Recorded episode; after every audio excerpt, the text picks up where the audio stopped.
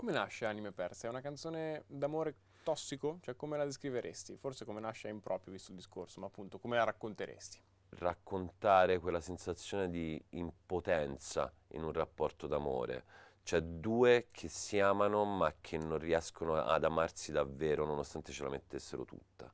Quindi questa tossicità metaforica e non eh, diciamo è come se appunto se fosse abbiamo vinto un'altra guerra 2.0 per me, nonostante insomma sembrano molto diversi i protagonisti della storia. Magari non riesci ad amare perché non sei felice, magari non riesci ad amare perché non riesci ad arrivare alla fine del mese, magari non riesci ad amare perché hai una dipendenza.